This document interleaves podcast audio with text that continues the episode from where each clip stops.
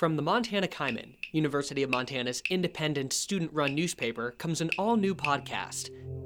This is the Kaimin Cast. I'm your host, Austin Amestoy.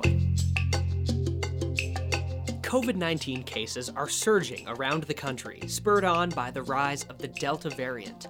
A new lawsuit against the University of Montana alleges widespread gender discrimination and the fostering of a good old boys club and a landmark new Montana law that would allow open and concealed firearms anywhere on campus is embroiled in a court battle with an uncertain future. Students are returning to the classroom in a time that feels anything but normal. Each week, I'll sit down with Montana Kaimin reporters to dig deep into news that matters, uncovering truth, learning the faces behind the stories, and meeting the hugely diverse people and personalities who make Missoula undeniably unique. New episodes of the Kaimin Cast release every Monday morning on Spotify and Apple Podcasts. I'll see you there.